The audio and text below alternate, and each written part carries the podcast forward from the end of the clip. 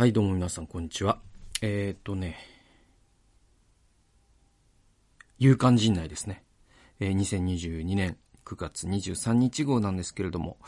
えー、とね、今日ね、あの、9月22日の夜にちょっと録画しています。えー、というのも、あの、ちょっとね、あの、体調がね、あの、良くないっていう話をしてましたけど、あのね、本格的にね、良くないんですよね。この、やっぱ今週最悪でしたね。で、まあ、なんかね、台風がね、来たね、3日間とかも最悪に悪かったから、多分こう、気、気、なんか気圧みたいなものと、なんか関係してるかもしんないなとか。なんかそんなんで、とにかくね、体動かなくってね、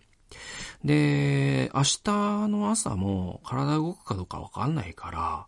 あ今ちょっと夜で少し体が動くから、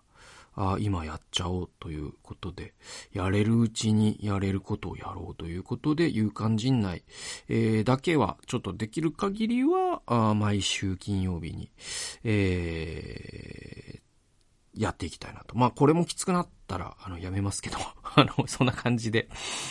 あのー今、録画しているわけです。で、まあ、あの、前回もお知らせしたように、あのー通常放送はちょっとね、あの、録画するちょっと体力的な余裕がないので、お休みさせてもらって、えープレミアム放送の方も、えー結構ね、2ヶ月先ぐらいまでね、撮ってたんだけど、その在庫もなくなりましてですね、ちょっとあの、ジョン・ヒックのね、あの、キリスト教の絶対性を超えてっていう、まあ、すごく面白いシリーズなんだけど、第3回でちょっと中断させていただいて、また第4回から、あの、元気が出てきたら再開しますので、ちょっと楽しみにお待ちいただければと。えー、まあ、概要欄の方にプレミアム放送のリンクも載せておきますので、えー、もし興味あるという方は過去回をね、あの、買って聞いてくださったら嬉しいなというふうに思います。で、まあ、体調の話と今日は一つだけ、えニュースをちょっと紹介したいなと、今週気になったニュースを紹介したいなと思います。でね、えっとね、これも本当にね、体調の話に関してはね、なんていうのかなまあ、去年のさ、その、去年は2ヶ月ぐらい全く動けなくなっちゃって。で、結構本格的な再発だったんですよね。で、ちょっと回復した頃に体調について結構連続で動画を出したんですよね。で、まあ、その動画見てくださった方もいるかもしれませんが、あの、結構、そのなんで動画をそれでも出そうと思ったかというと、体調もまあ戻り始めてね、本格的に良くなってないけど、ちょっとやっていこうかなみたいなんで動画出したかというと、あのね、これね、本当に毎年思うんですけど、毎年というかその、うつが再発するたびに思うんですけど、その、こんな辛かったかなって思うんですよね。毎回。本当に。んで、いつもね忘れちゃうんですよ。こんなに辛かったっていうこと。で、それは、その辛い記憶っていうのを人間は、あの本能的に消すからだなんで、えとにかくこう全速力でその記憶から逃げてるんですよね。で、でも再発した時に、あ、こんな辛かったかなみたいになって。でね、今年に関してはね、僕本当ね、大丈夫かなっていう予感があったんですよ。その春。年明けてから春にかけてぐらい。あ、今年はなんかいけそうだぞと。再発せずに。みたいな感じがあった。で、それはね、ちょっと夏も少し冷夏じゃないですけど、そのもうデタラメな気、なんていうの、その天気ではあるんですよ。なんか寒い日があったと思ったら暑い日があってとか、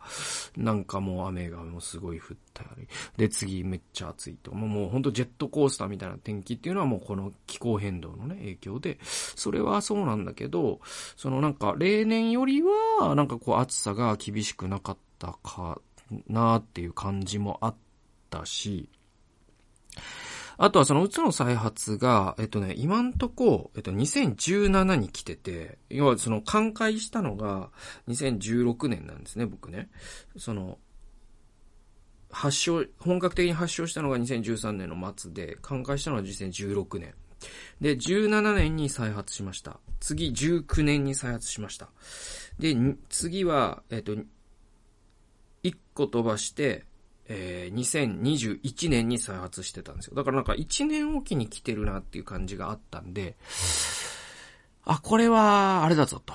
今年は来ない年かもしれないなっていう、思ってた。えー、そしたらですね、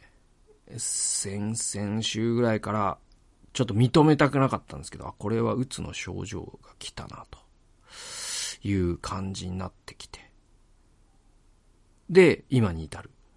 で、まあ、今週っていうのはもう非常に体調が悪くて。あの、もう朝、起きられないっていうか、そんな感じ。うん。で、あ、そういえばそうだったぞっていう感じ。で、具体的には、そのなんかね、脳の働きっていうのが全部やられるんですね。で、まあこれ、そのうつ病ってさ、100人いたら100通りのね、症状があるから、まあ僕のうつ病はって話なんだけど、あの、本当に脳の働きが全部やられると、まあざっくり言うと知上位ってやつがあるじゃないですか。だから知性で言うと頭がうまく働かない。なんかずっと霧がかかったような。で、まあ僕毎回言ってるけど、その、いわゆるこう SSRI っていううつ病のね、あの、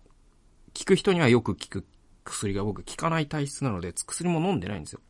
で、薬飲んでる人はそれでぼんやりするっていうのがあるんだけど、僕の場合はうつになると、その脳の、その知の働きっていうのが、ああんまり働かないから本が読めなくなります。で、文章とかもあんま書くのが辛くなってきたりとかします。で、論理的操作みたいな複雑な会議とかも参加するときつくなってきます。で、情、感情、これが結構一番辛いかもしれないんだけど、これが本当に、あの、絶望以外のあらゆる感情を感じなくなるんですよ。だから、本当に楽しい、普段だったら楽しいことをしても全く楽しくないっていうね。えー、そして意志っていうのが一切働かないから、あ朝一杯コーヒーをの入れるというその意志がないから体動かなくて何もできないみたい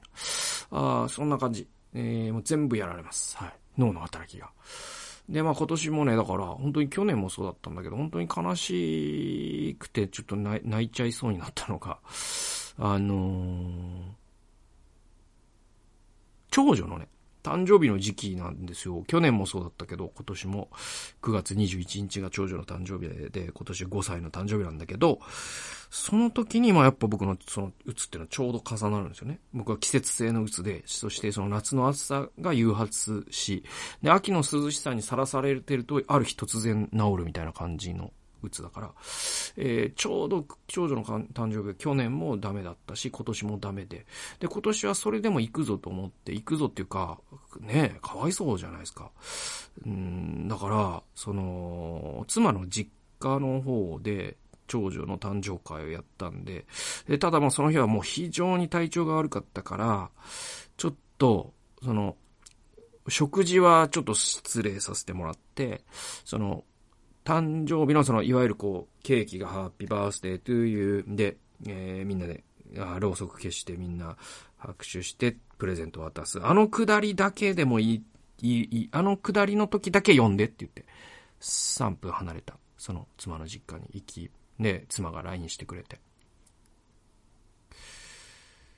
で、行きまして。あと5分ぐらいで始まるよ。行きました。で、行くじゃないですか。で、ハッピーバースデートゥーユみたいなって。で、その妻の、その両親とか兄弟とか、まあ、い、い、いとこたちというかね、その長女にとっての、えー、の家族もいて。で、その10人ぐらいいる中で。でも本当に感情が全く動かないから、まあマスクがあって最近は助かるんですけど、まあマスクはしてるんだけど、全然笑顔を作れないですから、本当なんかその、顔面がね、なんていうのかな。真顔っていうかさ、なんていうの、本当に、人を殺してきた顔の人になっちゃう。人を殺してきた人の顔になっちゃうんですよ。でもそれ以外の顔面ができないんですよね。で、無理に笑おうとするともう恐ろしい、なんか、その竹中直人の笑いながら怒る人の笑顔になっちゃうんですよ。だからもう、で、まあ、マスクがあるからなんとか隠せてるんだけど、でもなんか、その無言だし、で、なんか、みんなはイエーイみたいな雰囲気なのに、一人だけもうその一点を見つめて辛そうにしてるし、眉潜めてるし、死にそうな顔してるし。で、そうすると、周りの人がなんかこう、周りの家族がね、話しかけてくれたりとかするじゃないですか。でもそれも本当に申し訳なくて、気を使わせてしまってると。そしてこの雰囲気を台無しにしていると。この僕の存在が、みたいなって。で、10分ぐらいして、ちょっと雰囲気悪くしちゃうから帰ります。つって帰った時の、本当に、悔し、悔し、なんだな。泣きながら帰りましたけど。ちょ、ちょ、ちょ、ごめんなっていうのもある、あるし、情けないなっていうのもあるし、なんで毎年こんな思いよみたいなのもあるし。で、それが、あ20日、19日、まあ、どっちか、祝日だったかな。んだけど、えっ、ー、と、その、当日、誕生日の当日、21日が誕生日で、で、それが水曜日なんで、えっと、僕はフリーランスなので、あの、その日は、えっと、長女が行きたいっって言ってた、そのなんか子供のプレイランドみたいな施設がございまして、1000円ぐらいで入れる。で、そこに、じゃあ行こうと。で、これはもうね、子供がもうずっと楽しみにしてたから、この何ヶ月か。で、あと何回寝たらあそこ行けるの？みたいになって。で、それはさすがにさ。で、車運転していくところだから。で、その妻の両親から車を毎回借りるんですけど。で、借りて。で、も妻はペーパードライバーだから、まあ、やっぱ僕が運転しなきゃ。で、も最悪僕、ちょっと車の中で休ませてもらうかもしれないけど、運転はするよって言って。で、行きました。で、行って、すごく良かったのは、まあ、空いてたんですよ。え、何？ここ、ガマ氷っていうぐらい空いてたんですよ。もうガマ氷に謝れって話なんだけど。あのね、あの、なんだこれ？本当に、こう、どんぐらいの敷地つ体育館の半分ぐらいある敷地に、そのなんかこう空気で膨らますタイプの、本当にもうアメリカにあるような大きなこう、遊具がいく、ドンドンあって、で、セグウェイコーナーがあったりとか、本当にもう子供が夢見るような、もう、もう、もう、もう遊ぶコーナーが、えー、なんだ、もう10 10種類ぐらい用意されてて、デジタルなコーナーもあれば、その人工の砂場のコーナーみたいな。で、しかも普段だったら多分全部並ぶんでしょうけど、その体育館半分ぐらいの中にお客さん多分5組10人ぐらいしかいなかったから、もう全部のコーナーが貸し切り状態。で、これぐらいの人口密度だと僕の脳も耐えられるんですね。で、一緒に遊んで、で、あ、子供、で、そ、その時は、もうこ、人も少ないし、で、体も、で、ちょ、ちょ、ちょっと、時々なんか休ませてもらいながら、あの、子供と一日遊べたんですよ。あ、よかった。よかった。今年は、長女の誕生日を、一緒に遊んであげられたと思って。で、帰ろうってなった時に、えー、僕の携帯がないと。えっと、ポケットに入れていたはずの携帯電話がなくてですね、どうやら落としまして、で、多分まあだからそういう滑り台とかをした時なのか、子供と遊んだのかわかんないけどなくて。で、どこを探してもなくて。で、結果、今、携帯ありません。はい。で、えっと、一応、その見つかったら、連絡してくださいねっていうのを、その、そこで落としたのは間違いないから、えっと言ってるんだけども、もう見つからずに終わるかもしれないし、わかりません。なんで、ちょっとこれをご覧の皆様、僕は今、携帯電話を持っていない人間です。で、一週間見つかんなかったらさすがにもう新しい機種を au ショップに行って、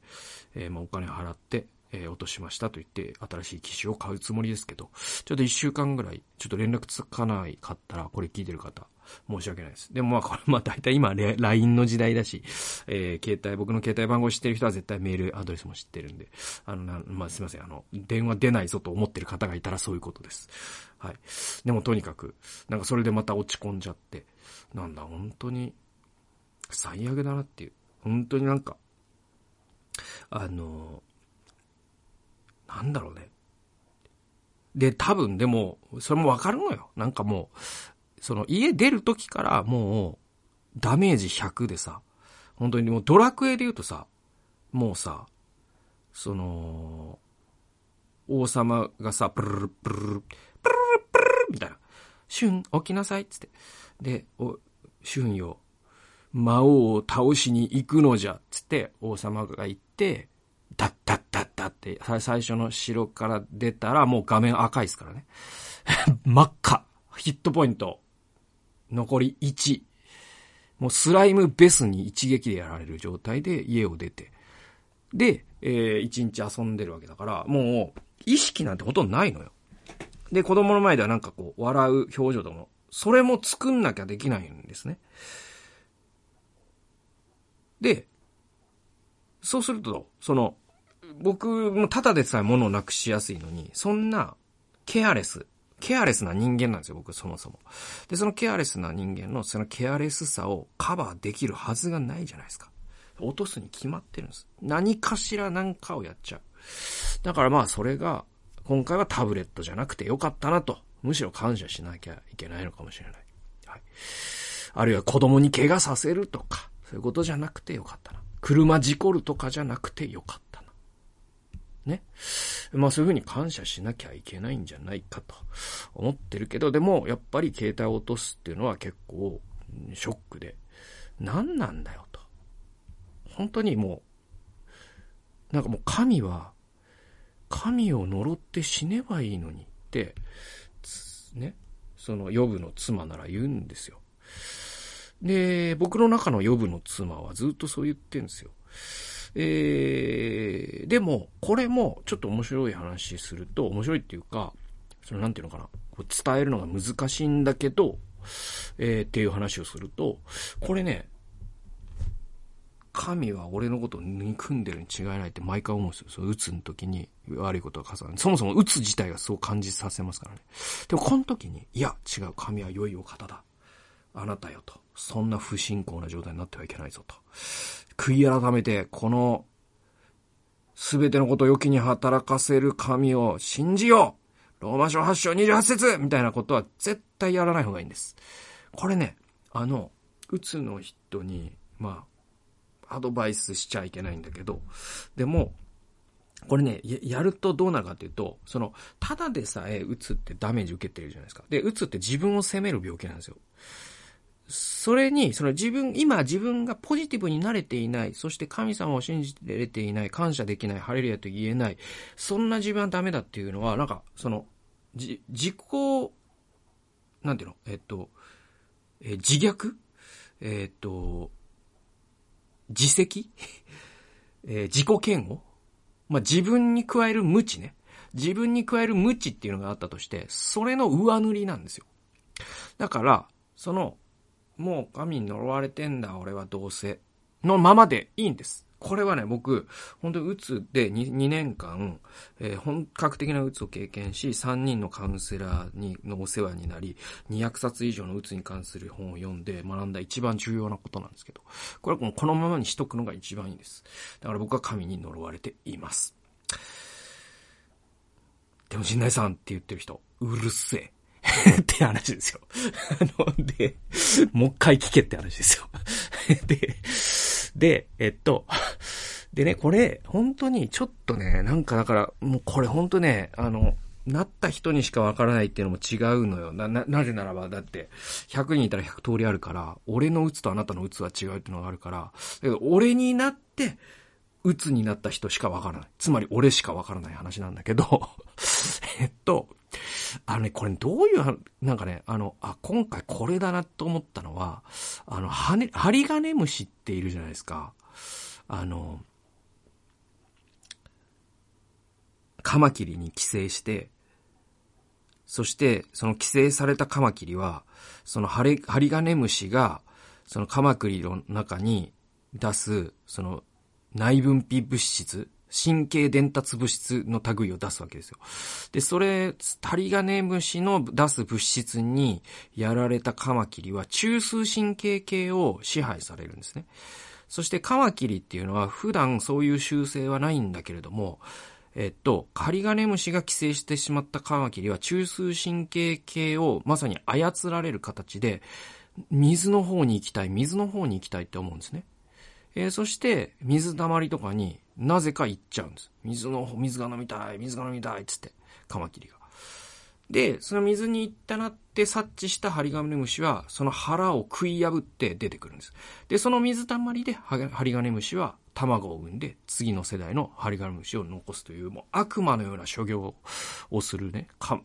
ハリガネムシっていうカマキリにつく寄生虫がいます。で、僕、その子供の頃何度も見たことあります。水の中でカマキリカマキリの腹からハリガネムシが出てくるところ何回も僕見たことあります。で、あのー、なんかね、うつってハリガネムシみたいなもんなんですよ、僕にとって。なんかもう脳がね、ハックされせるんですよ。そしてもう水辺に行きたい、水辺に行きたい。はあ、水辺に行きたいよ、僕。水辺に行きたくて行きたくてしょうがないんだってなるんです。で、これってうつで言うと、騎士燃料、うつの騎士燃料ってそうなんですよ。死にたいって思うんですよ、うつの人って。で、これ、死にたいなんて思っちゃダメだっていうのは全然違うんですよ。ハリガネムシにハックされたカマカマキリが水辺に行こうとしちゃダメだって話じゃないじゃないですか。もうハックされてんだから。で、あるいはその神様が自分をいじめてるっていう感覚とか。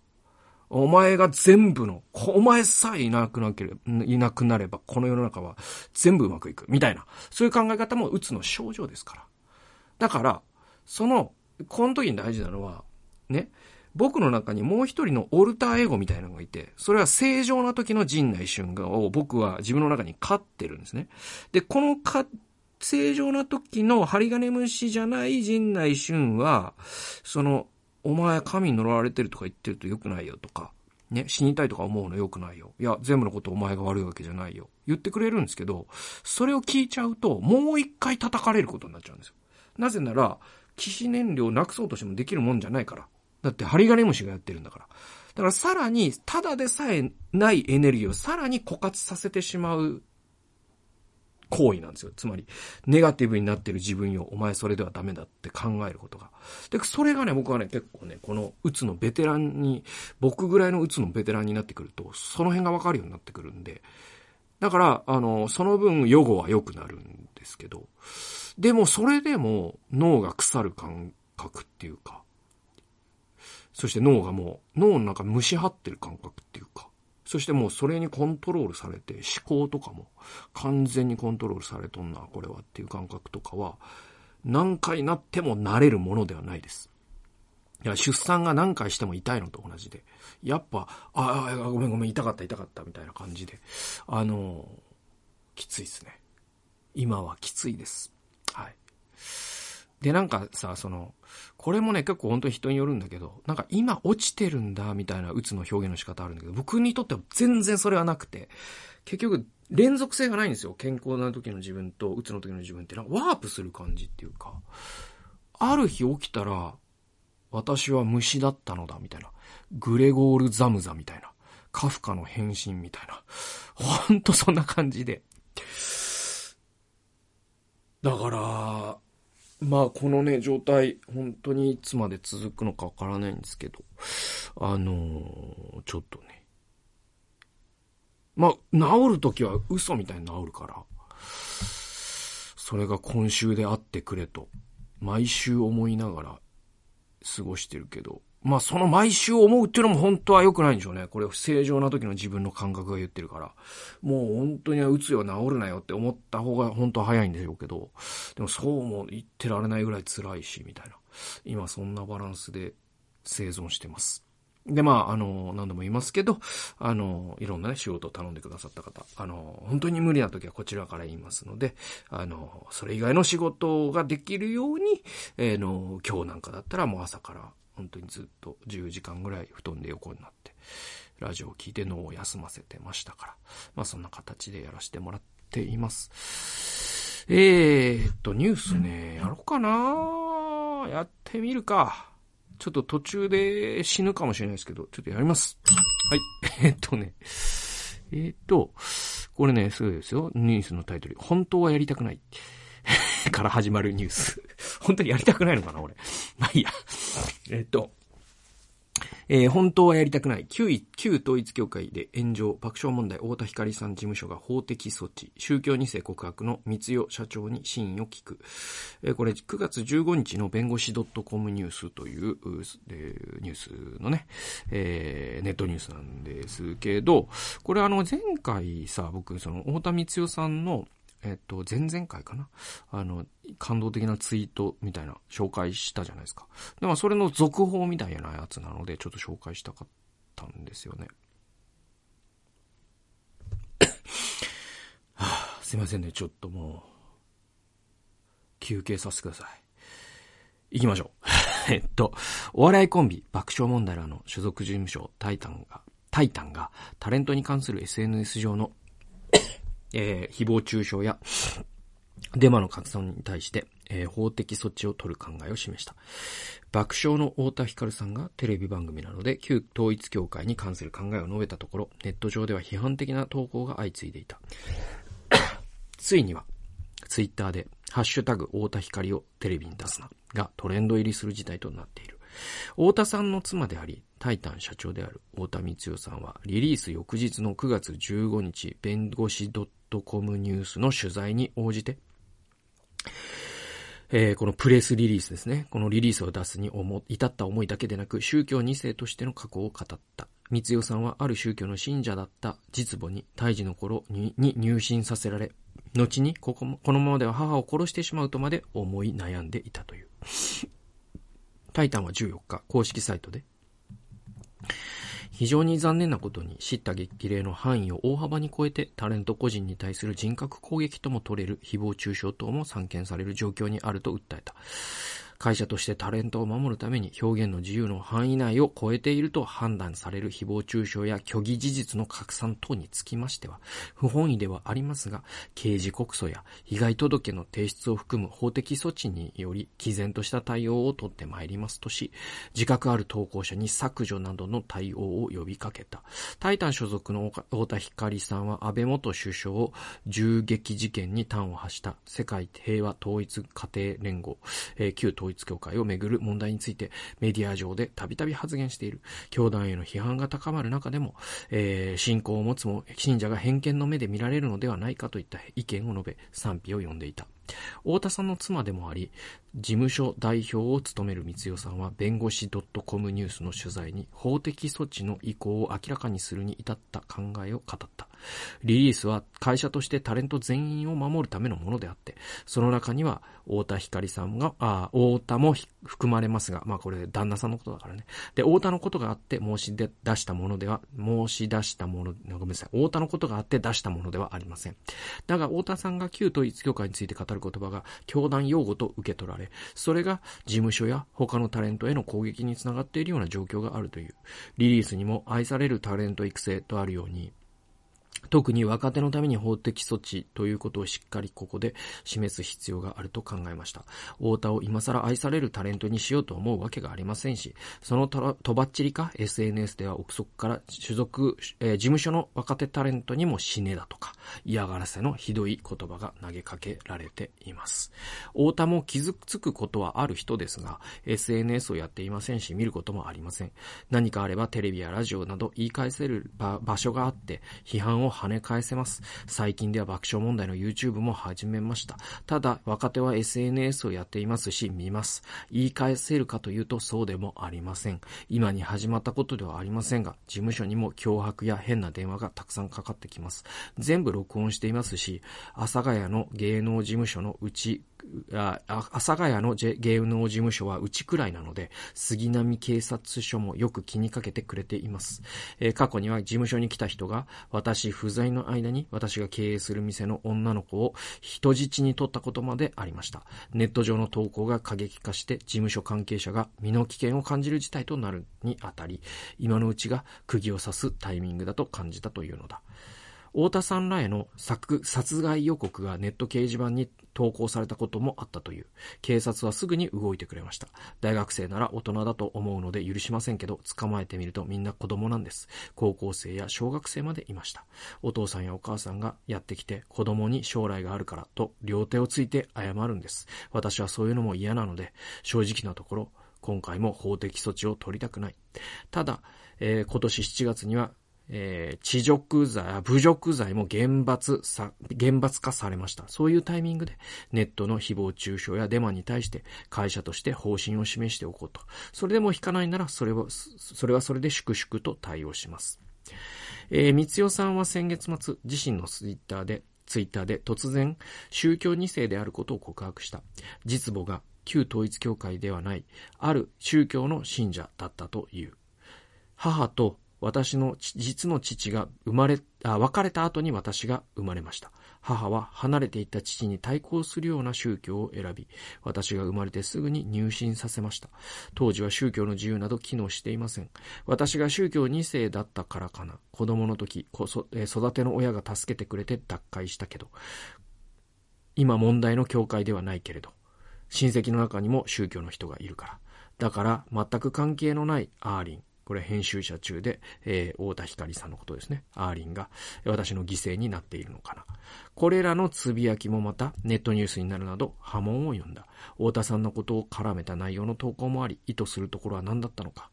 悲しげに帰ってしまったと思います。でも私、宗教2世だったことを忘れていたんです。思い出させてくれたのが太田でした。家でテレビを見ていたら、山上哲也容疑者が宗教2世だったことが報じられていて、太田にみっちゃんが、みっちゃんもがっつり宗教2世だからねって指摘されたんです。自分でもハッとしてしまって、みんなで集まって祈ったり、拝んだり、いろんなことを教えられて、教えへの疑問が子供ながらに湧いてきて、あんなに大変な思いをしていたのに嫌な記憶だったから封じ込めておいたのかも。それでびっくりしちゃってツイートしたということです。私は見込んで、母は見込んで私を産みました。私が胎児の時ですね。生まれる何ヶ月か前に入信させられているんです。母とその後、結婚した育ての父が宗教ダメな人ですよということを許諾して結婚したはずだったんですけど、それなのに勧誘の人を連れてきました。私が小学4、5年生の時、育ての父が1年ほどかけて脱会させてくれました。この子は自分で宗教を選べない。なのに入信させるのは違法だとまで言い続けてくれました。それまで信者がいつも家に来ます。父や母や信者の話を聞いて幸いなことに父の話がまともに聞こえたんです。母は昔数千万するでっかい仏壇を買ってきました。父はそれを見て母と別れようとしましたが、私は置かれていると困るので必死で引き止めました。17歳の高校生の頃には一緒にいたらこの人、過去母を殺してしまうと思ったので家を出ました。母は私の住む地域が変わるというので、その支部の信者を紹介しようとしました。そういういろんなことを今は思い出せますよ。不思議と忘れていたことに驚いただけです。娘の面倒にはならないと言っていた母は今、一緒に暮らしています。今では宗教チックなことはやめてもらっています。だから、お母さんの面倒見てるんですよね。すごいですよね。で、多額の献金による被害が多数報告されている教団の行いを正当化するのかと太田さんの発言が指揮者から批判されてネット上で糾弾されている。この状況を受けて、三代さんは太田さんの考えを私にも理解しがたいところはあるが、との前提で代弁した。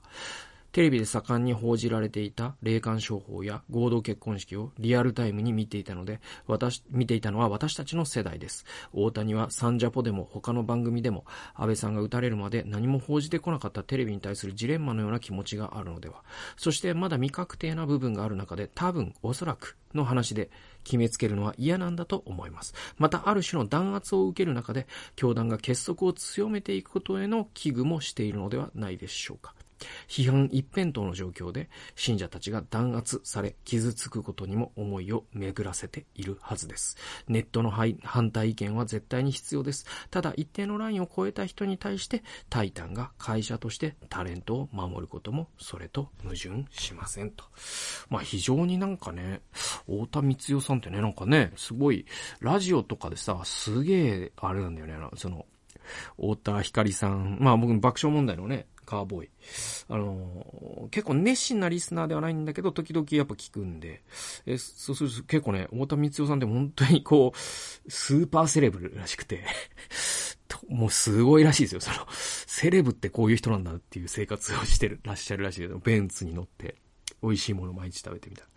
で、でいて、もう、その、太田光さんはもう太田光代さんにも頭が上がらないどころの騒ぎじゃなくて、もう尻に敷かれてるどころの騒ぎでもなくて、なんか多分ピンヒールの下に後頭部をもうねじ込まれてるっていうか、もうぐらいの尻に敷かれ方っていう、尻に敷かれてるレベルじゃないですよね、もうね。太田光さんのあの、その奥さんへの共済化っていう次元の話ではない感じっていうか、なんかそういうので結構僕は、その、そっち側の話をずっと聞いてるから、この記事を読むと、なんか三代さんこんなバランス感覚すげえ人なんだなっていうか、ちょっと感動すら覚えるんですけど。で、まあ本当この記事の読んだまんまなんですけど、あの、これね、でも論点が2つあって、あの、二つの話なんですよ、この記事って。一つはタレントの人権の問題なんです。で、もう一つが宗教二世の問題なんです。で、一色単にして話すことは到底できませんから、一つずつちょっとだけ僕なりのコメントを加えて、ちょっと軽めの、今日は勇敢陣内にしたいと思います。まあ、しばらく軽めが続くと思うんですけど、あのね、まずタレントの人権に関しては、これ本当に大事で、あのー、これ僕はその、タイタンがやったことっていうのは非常にいいことっていうか、必要なことだと思いますね。で、それは、その、一般人とそのタレントって、結局そのね、えっと、力関係が非対称になってるんですよ。つまり、タレントの側は、ブラインドから打たれまくるんだけど、打ち返すことを禁じられてるんですね。そして、ブラインドからだから、誰が打ったかもわからない。とにかく、その蜂の巣にされるんですよ、言論の世界で。で、これが SNS 後のタレントの状況で、本当に気の毒だと僕は思う。で、それも有名で、有名税だよっていう人がいたりとか、いや、タレントっていうのはもう、あの、もう鉄のハート、もう心臓に気が入ってなきゃできませんから、エゴさしても平気っすよ、みたいな。そういうタレントがいることと、その、タレントは有名税だっていう人。この二人の人、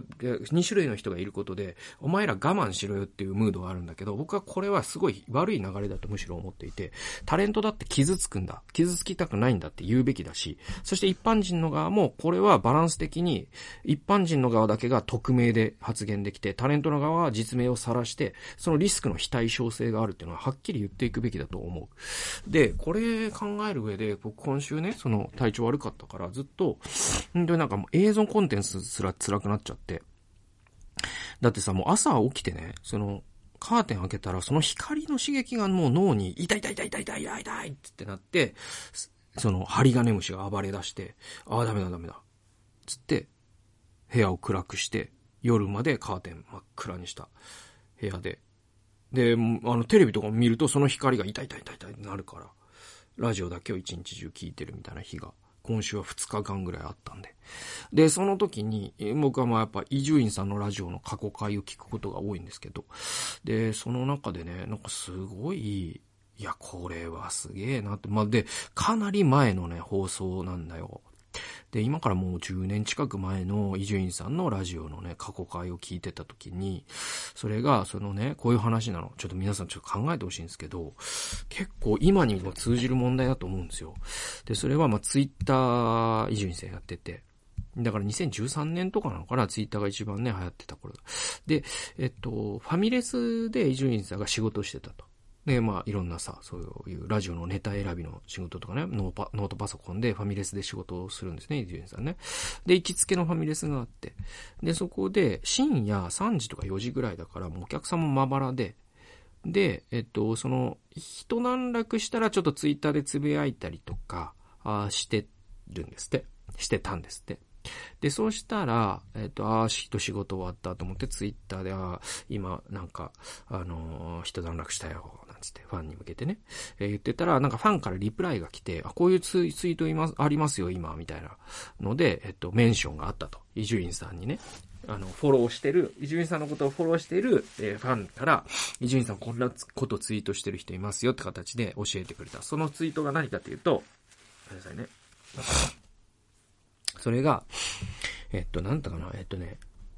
伊集院、あ、ん？伊集院ファミレスで仕事してる。それにしても、野面すぎやろ、草、みたいな。要はその、伊集院をちょっと馬鹿にするようなツイートがあって。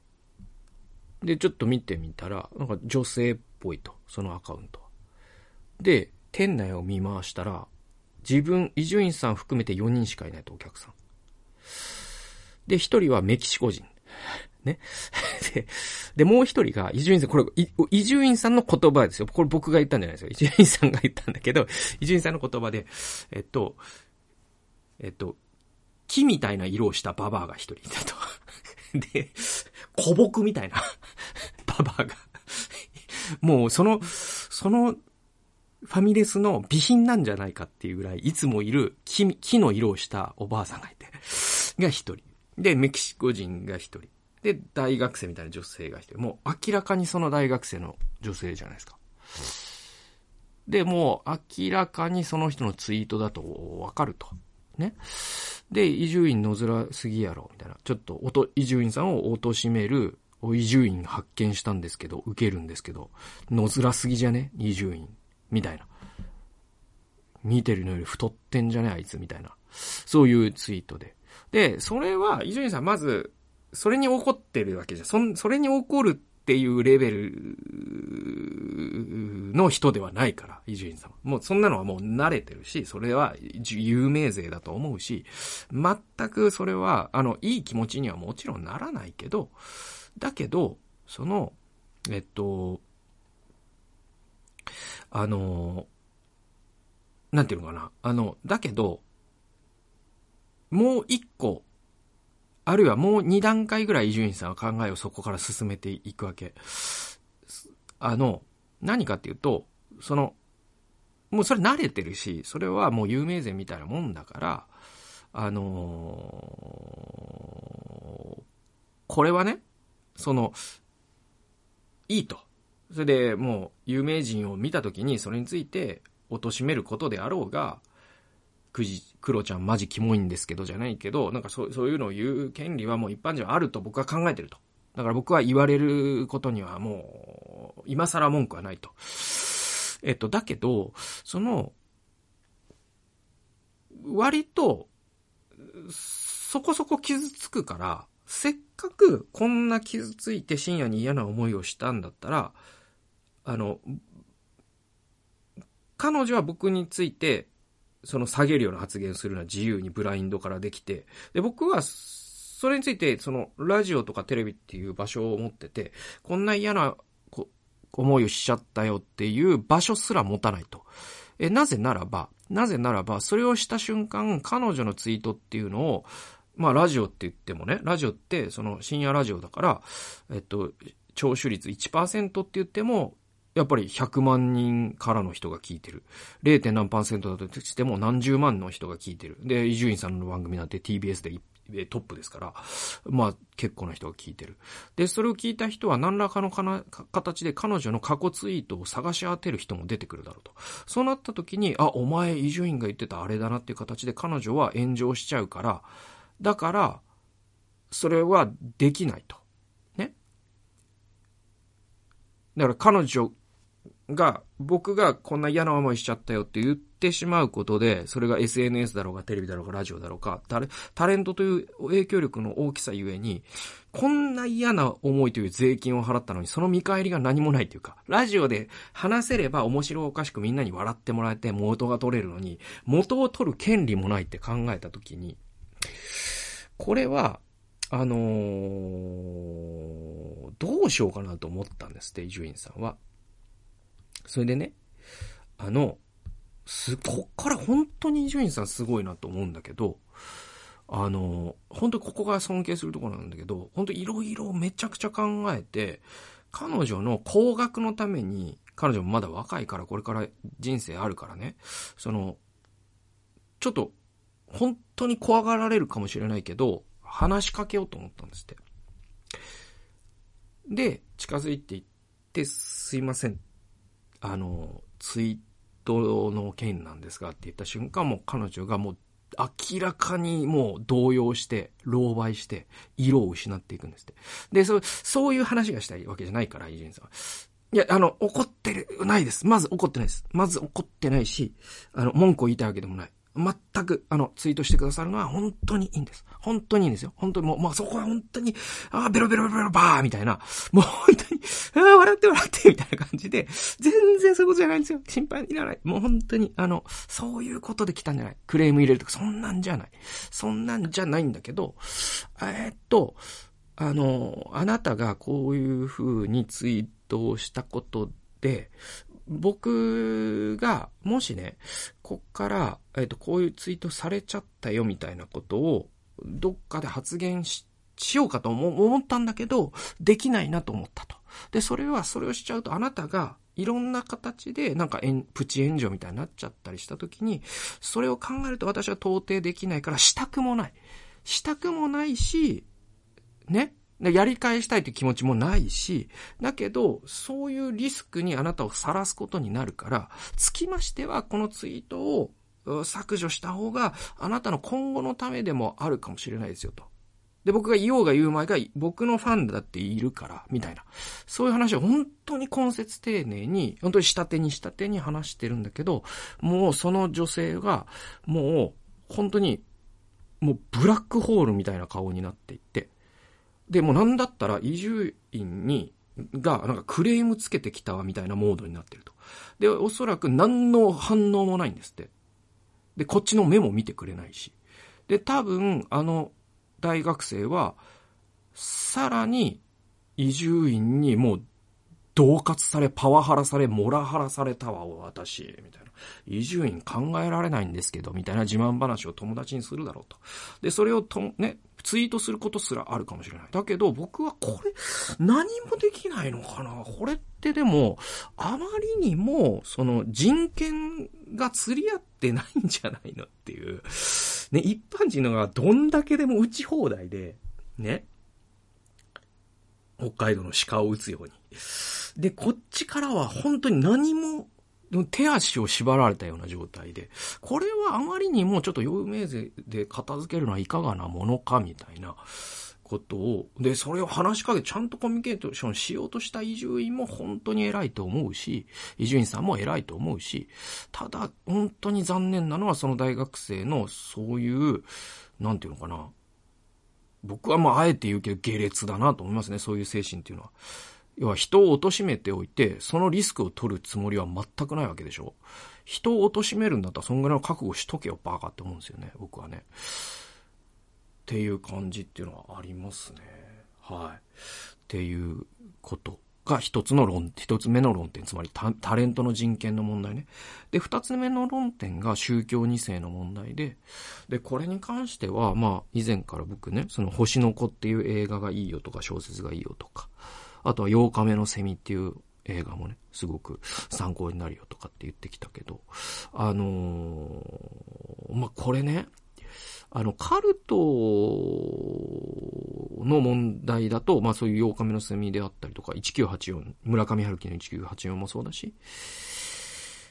ね、えっ、ー、と、星の子もそうなんだけど、でもあの、ちょっとね、だからね、あの、これはちょっとセンシティブな話なんだけど、あの、ジーザスキャンプ問題みたいのもあって、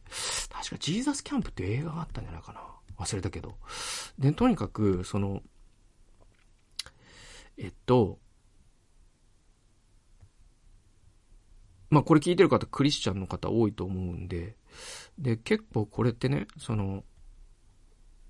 統一教会と伝統的キリスト教が違うっていうのはもう論を待たないし、そうじゃないっていうかね、その、いや、え、教会？え、キリスト教？怖い怖いって今言ってる人がいたら、そいつは宗教をもっと勉強すべきだと思います。教会の側に、えっ、ー、と、根節丁寧に今更説明させないでくれよとすら思います。僕はね。もうそれは教養がな なさすぎることが問題なんだから。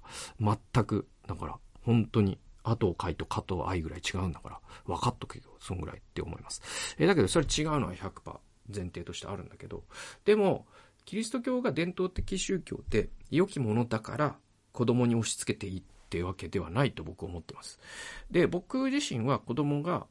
クリスチャンになってほしいと本当に思うし、えっと、なんだろうな。子供にね、いい会社に入ってほしいとか、いい大学出てほしいとか、お金持ちになってほしいとか、なんかいろんな子供に対する願望がね、親によって違うとしても、多分僕はトップオブトップはやっぱり神様に出会ってほしいです。もうこれ、これが達成できたら僕の親としての、えっ、ー、と、役割の、まあ、半分以上達成したかなっていう感じかな。だから多分僕が一番子供の子育てでこの先、まあ、生きてられたら、見て一番嬉しい光景は子供が洗礼を受けるという光景であることは間違いない。だけど、一方で、あのー、そのためなら何でもしていいとは思ってないですね。っていうバランスってわかります？そうそうそうそう。だから、正しい目的のためなら、どんな手段も使っていいってわけにはならないから。だから、その、なんかこう青年収容会に送り込んで、そしてクリスチャンにして帰ってくるみたいなメンタリティでいるとすれば、なんか塾に送り込んで東大に行かせるって言ってるのとさほど変わらない感じがして、僕はちょっと嫌なんですよね。もちろんそういうキャンプとかはね、あの、行き、行かせたいっていうか、行きたいんだったらもうぜひサポートしたいけれども、でも、そのこいつをクリスチャンにするためにキャンプを利用してやろうみたいなマインドっていうのはすごく僕はちょっと近畿感を覚える。それは二つの理由があって、自分がやるべきことを放棄してる気がする。まずは、俺の信仰者としての背中を見せることで信仰を受け継いでほしいなと思うっていうかね。で、教会っていうのはあくまで信仰継承において二次的なものだと思っている。これはその勉強においても同じなんだけどね。そうそうそう。で、もう一つが、なんだろう、その主体性の問題っていうのかな。なんか、あの、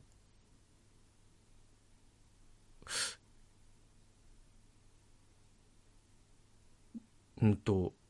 親が期待するからクリスチャンになるっていうクリスチャンになり方をしたしてほしくないというか、もちろんそのいろんなことがあるから、ね、そういう成分が混ざることもあるのかもしれないんだけれども、なるべく僕は、その、うん、あの、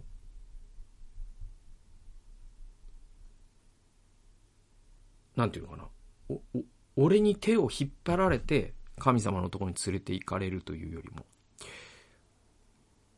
自分で自分の道を、その、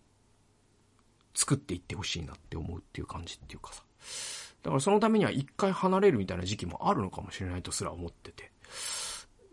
それはだって自由意志を持った個人っていうのはそういうものだから。あなんか、そうそうそうそう。だからその宗教2世の問題で僕は気をつけなきゃいけないのは、その子がクリスチャンにならないかもしれないっていうリスクも、おのことを考える人が多いのかもしれないんだけど、その人がその人の人生を生きられなくなってしまうのかもしれないっていうリスクも同様に結構考えなきゃいけなくて、お父さんお母さんに連れられて教会に行って、そのままの延長で人生を送るっていうのって果たして信仰なのかなとかって思うっていうバランスが僕はあって。で、これに関しては統一教会とキリスト教会違うし、太田光代さんの宗教とキリスト教会は違うんだけど、でも、そのやり方、その人によっては近いようなことをしている親であったりとか教会ももしかしたらあるかもしれないから、それは本当に多山の石じゃないですけど、多山の、ん？対岸の火事？多山の石？なんか、じゃないですけど、その、その人の振りを見て、自分は大丈夫かな？自分のとこは洗脳してないかな？これ考えながらやっていくべきかなっていうふうに、それがまさにこう子供の人権っていう問題でもあるのかなというふうに思いますね。なんか子供を自分の延長として見ちゃダメだなっていうのはいつも自分を、僕は今、自分に戒めながら、あの、子育てをしています。はい。そんな感じです。ちょっと頭があんまりうまく働いてないので、聞き取りづらい点とか、理解しづらい点とか、もう破綻してる点とか、いっぱいあると思いますけれども。まあ今日は、今週はこれが限界かな。また来週、えー、どんなニュースをお届けできるか。ちょっとニュースすらもお届けできなかったら、すいませんけれども。はい。そんな感じで今日は終わりたいと思います。最後まで聞いてくださってありがとうございました。それではまた次回の動画、および音源でお会いしましょう。さよなら。